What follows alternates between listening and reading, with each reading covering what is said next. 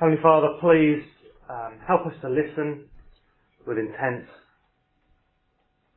as much as we're able in ourselves, but over above that, Father, please, by your Spirit, help us to have open hearts and spiritual ears, as it were, that are, that are open. Please change our minds, change our hearts, change how we live.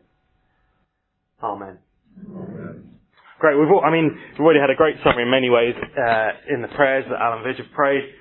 Uh, remember what we saw yesterday? Yesterday was kind of the big picture stuff. Yesterday was the, the doctrine stuff, if you like. Yesterday was the, the biblical theology, seeing what God has been doing and is doing and will continue to be doing until Christ returns, namely gathering a people to himself. And we saw that in a, in a mysterious, but no less real way, all Christians are already gathered in the heavenly places and we saw that that cosmic gathering is made manifest in the local church. And said obviously that has implications in terms of commitment, our loyalty, loyalty, our relationships, and our giving. Okay, so that was the kind of big picture stuff. Today we're going to look more, uh, in some sense, at the, the nitty gritty. What does it mean for us to, to take that big picture stuff and apply it? How are we to how are we to live differently at Christchurch Mayfair? And in this first talk, we're going to talk about maturity. How it is that we, as Christchurch Mayfair, are going to grow up into maturity. And what we're going to see, as a slightly kind of village people graphic on your handout says, is that if we're to grow up into maturity, everybody has to play their part. Christchurch Mayfair needs you. Okay? Good. What page are we on? If people are not there. Eleven. Okay, page eleven. so your your church needs you. Christchurch Mayfair needs you. If we are to grow up into maturity. I don't know if you ever thought about that. Who is responsible for the maturity or the spiritual health of Christchurch Mayfair? Perhaps you think um, it's the bishop's responsibility. No, no. perhaps you, perhaps you think it's, perhaps you think it's Matt Fuller's responsibility. Yeah. oh, the responsibility of people like me and no. Simon.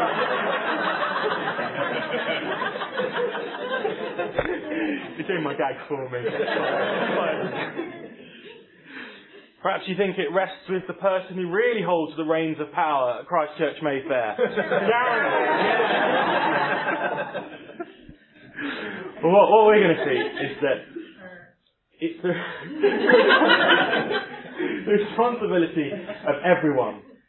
We are, we are all responsible for spiritual health and the growth to maturity of Christchurch Mayfair.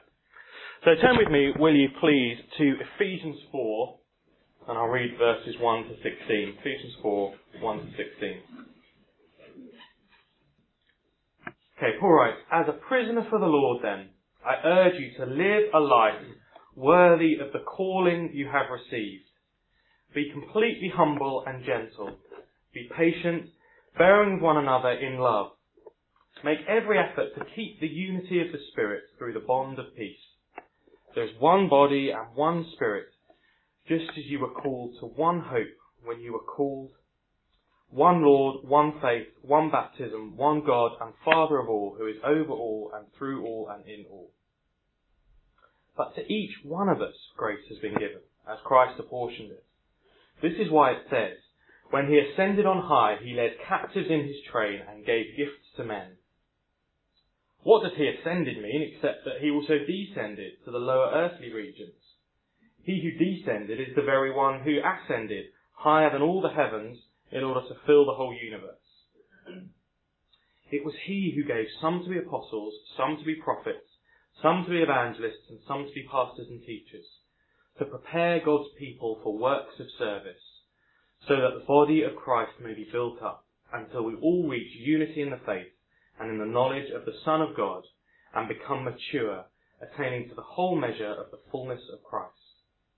Then we will no longer be infants, tossed back and forth by the waves, and blown here and there by every wind of teaching, and by the cunning and craftiness of men in their deceitful scheming.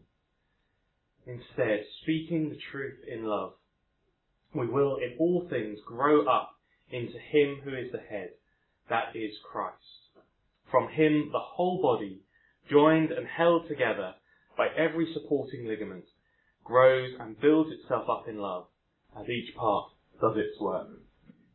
Okay, we're gonna we're gonna we'll spend most of our time uh, so look, sort of looking at the conclusion in verses 15 and 16, the last point on your handouts. But we're gonna we're gonna look uh, systematically how how Paul builds up that conclusion in verses 15 and 16.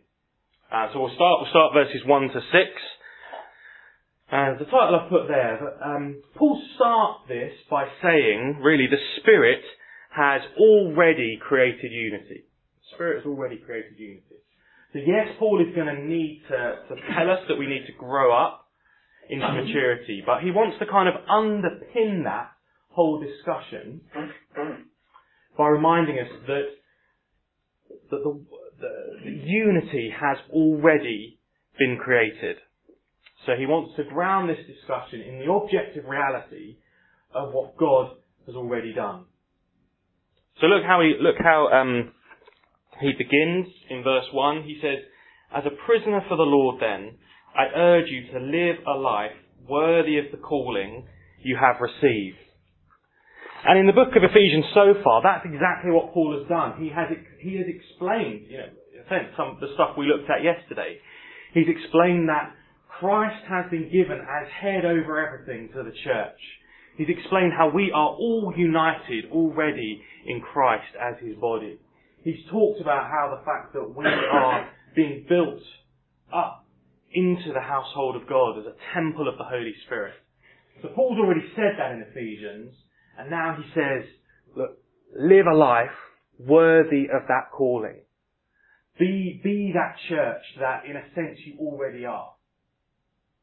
And, and verse, and sure, look, I mean, we do have, you do have duties in, in, um, in verse 2, be completely humble and gentle, be patient, bear with one another in love. Um, and we'll talk a lot more actually in the next session about that kind of thing. So we do have duties, but, but verse 3 doesn't say, you know, make every effort to produce the unity of the Spirit. It doesn't say that. It says, make every effort to keep the unity of the Spirit through the bond of peace. So it's talking about a unity that God through His Spirit has already produced. We don't have to manufacture it or fabricate it ourselves because God has already done it. The whole discussion of growing up to maturity is framed by what God has already done. God has taken the initiative. We are already one. And Paul emphasizes that with the staccato ones in the rest of the verses. So he says, um, verse 4, there's one body, one spirit, just as you were called to one hope when you were called, one Lord, one faith, one baptism, one God and Father of all, who is over all through all and in all. So he's emphasizing the oneness that, that God through his Spirit has already produced. Uh, and that's, that's the sort of the foundation for all of this discussion, as we talked about yesterday. But then from the big picture one, Paul talks, he, t- he moves to talk about the oneness of each of us individually. So did you see that in verse 7? He says, But to each of us, each one of us, grace has been given as Christ apportioned it, verse 7. Now on to the second point on our sheets. Those with word gifts equip God's people for the vital work of nurturing the church. So in verse 7, Paul has moved to talk about the grace that has been given to each one of us. And grace has been given to us. He says Christ is the one who has given that grace to each one of us. So look what it says um, in verse 8. this is why it says, When he ascended on high, he led captives in his train and gave gifts to men. So it's a picture of the ascended the risen, ascended Christ, leading, leading us as his redeemed people and, and giving, and giving out grace to each one of us. Actually, from Psalm 68, where this quote is taken, in its original context, it's talking about the way that, that, that Yahweh rescued his people out of Egypt and led the, all the, all the people of Israel who were captives out of Egypt. It's a wonderful picture where, and you remember the, the Israelites plundered, plundered the Egyptians, uh, and the psalm poetically is, is saying that, that God, you know, took gifts from, from the Egyptians and gave them to his people. So it's that, it's that glorious picture. And Paul is saying, actually, in its fullness, that picture in Psalm 68 actually relates to Jesus.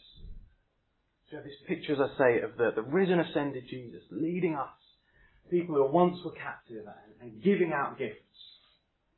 I think that's the point of the of the logic in uh, verses verses nine to ten, which, which seem a little bit strange.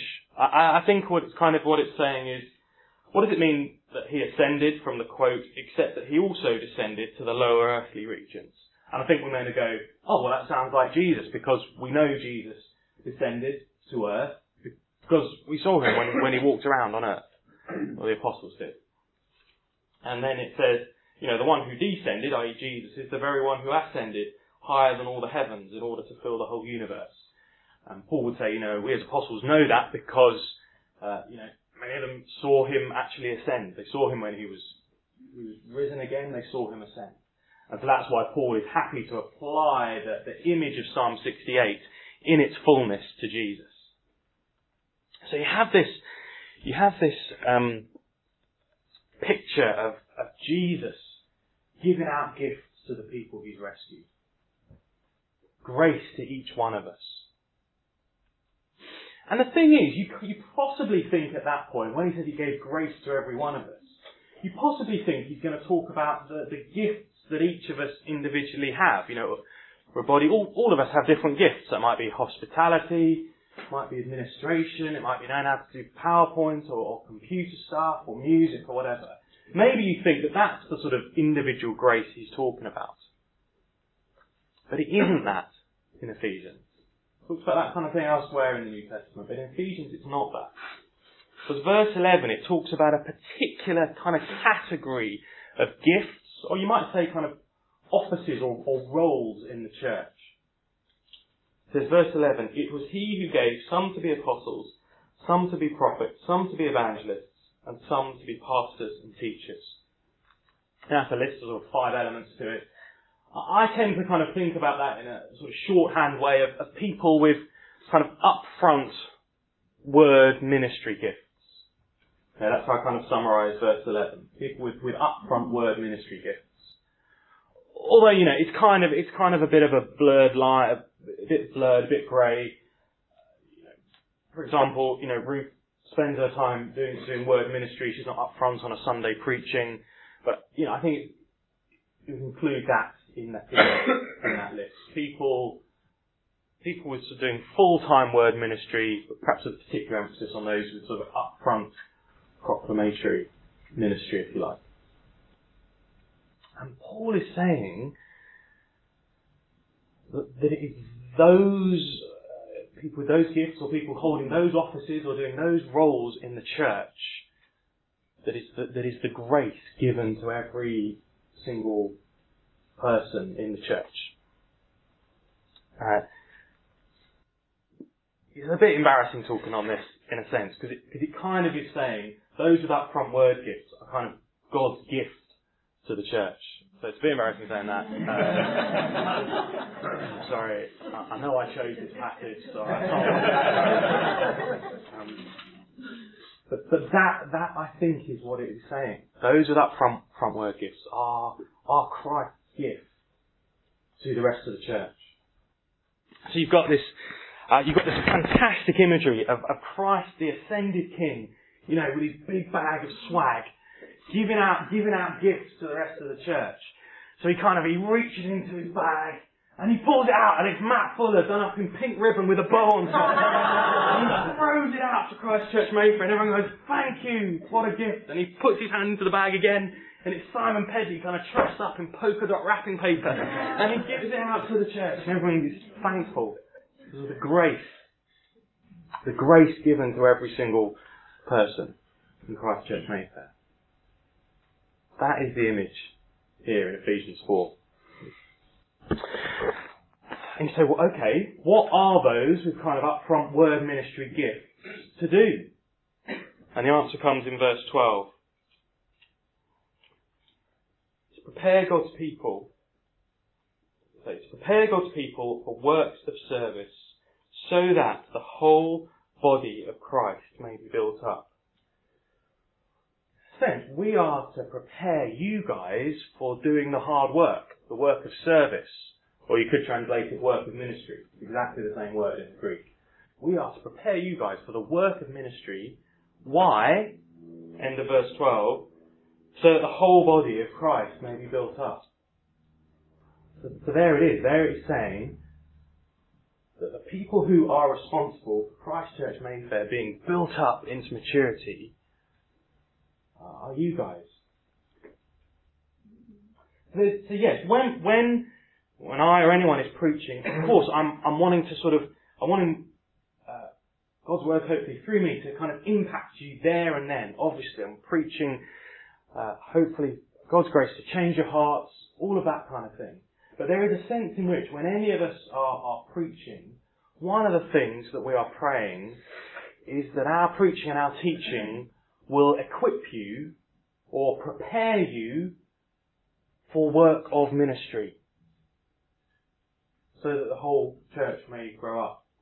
So it's a bit like, uh, it, it's, it kind of, like all illustrations, it's not perfect, but it's a bit like that the sermon is some, in, is in some sense the kind of training ground before the match. The sermon, if you like, is kind of the, the parade ground or the military exercise before the actual battle.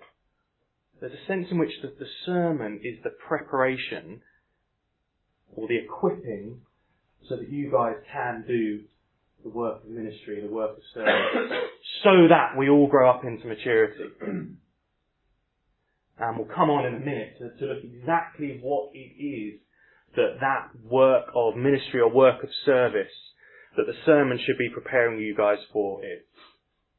Okay. But that's how it works. Christ gives the gifts of those with, with um, upfront word ministry to the church to prepare you guys for that work of service, for that work of ministry. But why? Why is it so important that this kind of thing happens? Verses 13 to 14, the next point on your sheet. We are all in grave danger unless this growth to maturity happens. Okay, so verse 13 and 14. So quick you guys to the work ministry. Verse 13, until we all reach unity in the faith and in the knowledge of the Son of God and become mature, attaining to the whole measure of the fullness of Christ. So it's saying we need to grow up into mature unity. And maybe you say, well hang on a minute, Matt, I thought, I thought the whole point was that we're already united. So why is it now talking about growing up into unity? And I admit, I, I think it's one of the of mysterious things. I, I think I fully understand it, but I think it, I think it's sort of something like this. Hopefully, an illustration will help. Um, imagine a, a, nuclear family, parents, two kids, say, uh, a Christian family, and yet, of course, that that family is united, isn't it? It's united biologically, and if they're Christians, they're they're united spiritually, and that that in a sense is an is an objective truth that that unity exists. But there's a difference between the parents going, okay, maybe the dad in particular responsible ultimately, going, okay, we're united, that's fine, let's sit back and not worry about it. They'll, still be united, of course. But there's a difference between doing that and the parents, the dad in particular, going, look, we're, we're going to do family quiet times. We're going to mention the name of Jesus in our family. We're going to talk about spiritual things around the dinner table. you know, in that example, the, the family will sort of grow up into a mature unity in a more visible, um, a more tangible, a, a richer unity, if you like, than if nothing had been done. And I think that's the kind of thing going on in verse 13. He's saying you are united, but you, need to grow up into a kind of mature, into a mature, visible, perhaps, or lived out unity. That's what he's talking about. Because the consequences for us if we don't are, are catastrophic or they're terrifying. Have a look at what it says in verse 14. Then, if that happens, we will no longer be infants, tossed back and forth by the waves, and blown here and there by every wind of teaching and by the cunning and craftiness of men in their deceitful scheming. And what, what an image! An infant being blown around by wind and waves.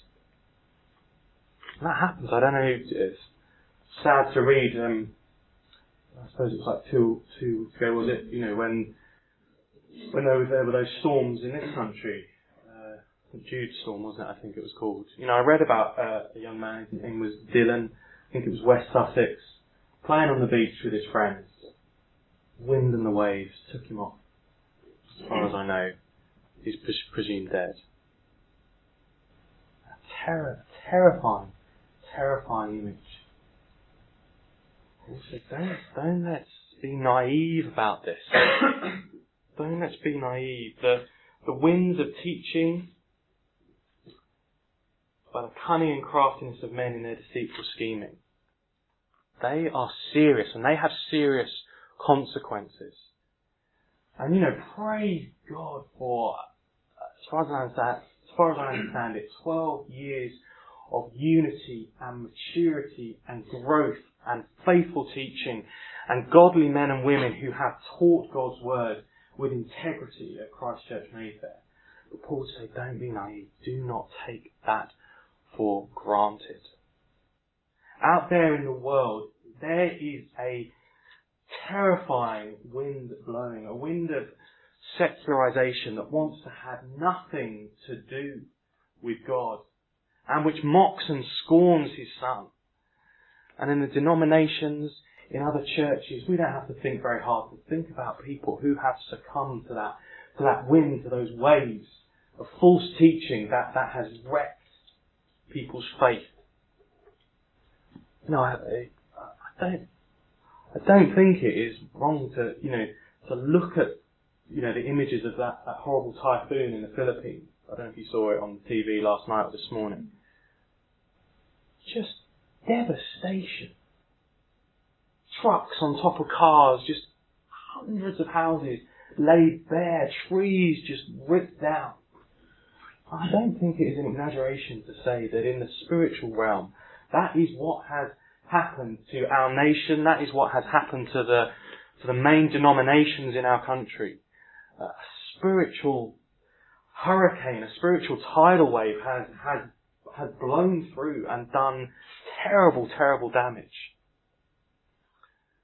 Paul says, don't, don't let's be naive. Don't let's think our, we're somehow immune to that. Don't let's think just because, you know, there's, there's safety in numbers. Don't let's think because, praise God, we've got a got a great building, a young, keen congregation. Let's not be naive and think we're immune to that. To the extent that we are not working together to grow up into mature unity, that is to the extent to which we are in danger of being, of succumbing to those hurricane winds, if you like, false teachings that are actually all around us. It's vitally important. This work, all of us doing the work of ministry together, all of us working together so that we grow up into mature unity is vitally, vitally important. And so we come to come to the conclusion now where Paul tells us exactly what it is that this work of ministry that we're all to be involved in is. So that's the final point. This growth will only happen if each of us plays our part. What is this work of, of ministry that we're all to do? Well, it's there in verse 15. Instead, speaking the truth in love, we will in all things grow up into Him who is the head. That is Christ. The particular thing that each of us is to be doing is, is that. It is speaking the truth in love to each other. Now, yeah, sure, all, all of us have many, many gifts that are vital to serving each other at Christchurch Mayfair. As I said, you know, hospitality, admin, music, all of those kind of things. And we should use those gifts as God has given them to us. But the one thing all of us must be doing is also speaking the truth in love to each other. And it will look different to different people. We've got different sort of temperaments, different roles in church, but, but the sort of the thing we must be doing is speaking the truth in love to each other. Now I'll be, I'll be totally honest, that, that word in Greek where it says speaking the truth, it, it's a funny word in Greek. It doesn't actually say speaking the truth in love to each other. Some, you, speaking the truth is kind of a slightly over translating it. You could translate it as sort of being of truth together, but that would kind of be to under translate it. The word generally does carry with it the idea of, of truthful speech. Okay, but I just want to be honest with you about about what it actually says. But certainly that idea of speaking and unity is, is tied together by Paul at other places in Ephesians. So just have a look down to chapter 4 verse 25. 4 verse 25 says, Therefore each of you must put off falsehood and speak truthfully to his neighbour, for we are all members of one body. And then verse 29, Do not let any unwholesome talk come out of your mouths, but only what is helpful for building others up according to their needs, that it may benefit those who listen. Now look, when it says don't, you know, speak falsehood or when it says speak the truth in love, it's not just saying, you know, don't lie to each other or don't tell fibs. Right? I mean, it's obviously true. Don't lie to each other. Don't tell fibs. But I think from the context of Ephesians, it, it, it is more than that. Speaking the truth means reminding each other of gospel truth reminding each other that the pattern of history is God gathering a people to himself under Christ. When it says speaking the truth to each other, I think it means taking the gospel and applying it deeply and sensitively and lovingly into each other's lives. As Paul says, make sure each of you takes responsibility and speaks the truth in love to each other. And each of us has a role in doing that. Have a look at verse 16. It says, From him the whole body, joined and held together, here it is, by every supporting ligament, grows and builds itself up in love, as each part does its work. It is the body metaphor again. We each have a role to do. And isn't, isn't that true in your own body? I mean, even if like a, I mean, I'm not a medic, so I'm probably out of my depth, but, but it seems to me that, you know, even if some like small ligament in your shoulder goes wrong or breaks, like your whole shoulder is knackered and it really hurts, or something like that. Or, you know, in, yeah, it's bitch nose. right. Or something, you know, something in your knee goes wrong, even a small thing, and your, your whole leg aches. That sounded like an old man. but it's true, isn't it? If A small thing doesn't play its part, do its job, it has big repercussions. And that is what Paul is saying. Each of us, as each like, ligament or whatever, does its job of speaking the truth in love. That is when we grow up into mature unity. And so it will look different to each of us, exactly how we apply that. Let me throw out some ideas. So it might mean uh, it might affect the attitude with which we come to KG on a Thursday. You know, of course, come to KG uh, wanting to catch up with friends. Obviously, that, that's a good thing. I think what Paul would say, don't, don't come to KG with the attitude of a, of a consumer. Sort of, you know, feed me, teach me. I think Paul would say, no, come to KG with that particular aim in mind to speak the truth in love to each other so that we all may grow up into mature unity. So it might affect how we come, the attitude with which we come to KG. Uh, we're going to hear in a minute um, about one-to-ones. So it, it may mean that we think, yeah, actually, you know, I, maybe I do have a bit of time. Maybe I could meet up with, with someone else and read the Bible one-to-one with them. a mate or, or, a, or a less mature Christian. We could speak the truth in love to each other. Encourage each other to grow up into maturity. Maybe um, on a Sunday, you know, as uh, some of the ideas in that article, the, the Ministry of the Pew suggested, maybe it does mean we get to our gathering a little bit early with the particular intention of speaking the truth in love to each other. It doesn't mean you can't speak about football or, you know, how things have been in the week or, or you know, normal things. But it would mean coming with the realization that unless we get past those things, we probably won't be speaking the truth in love or applying the gospel deeply to each other's lives in the way that Paul would be commending us to here. And it should, I think, affect how we listen to sermons. So yeah, when, when we're listening to a sermon, I, I'm, I'm, when I'm listening to one, I am thinking, yeah, please preach to me, encourage me, show me Christ, set, set my heart on fire with love for Jesus. We should be thinking those things. But I think we should be also, from this, thinking that extra thing as well of equip me, prepare me for the work of ministry, for, for speaking the truth in love to my brothers and sisters afterwards.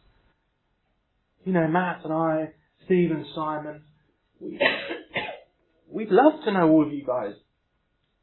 Many of you guys better than we do, but realistically, with all the sort of the nexus of friendships in this group, with all the relationships, there'll be many ways in, you got, in which you guys are more intimately involved in each other's lives during the week, to an extent that we, uh, just a few of us, couldn't hope to be.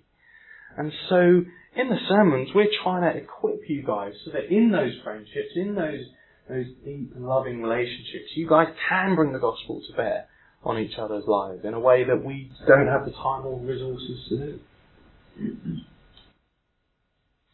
So we to speak the truth in love to each other. And you know, depending on temperament, some of us might need feel the challenge of to speak the truth a bit more.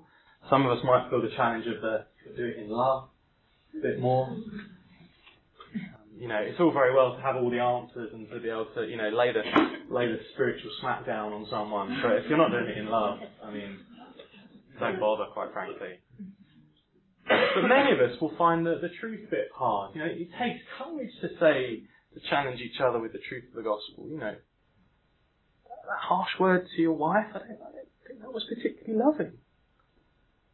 Those, those long hours you're working at work, that is that because you want to do a godly job, or is it because you fear your boss?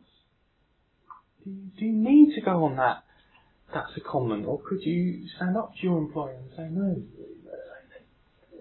It's courage, doesn't it? Takes love to, to speak the truth in love with each other like that. Responsibility for the mature unity of Christ Church Mayfair lies not with, not ultimately with with Matt or me or Stephen or Simon or even Sharon. It's with us. Christ Church Mayfair needs you. Let me pray.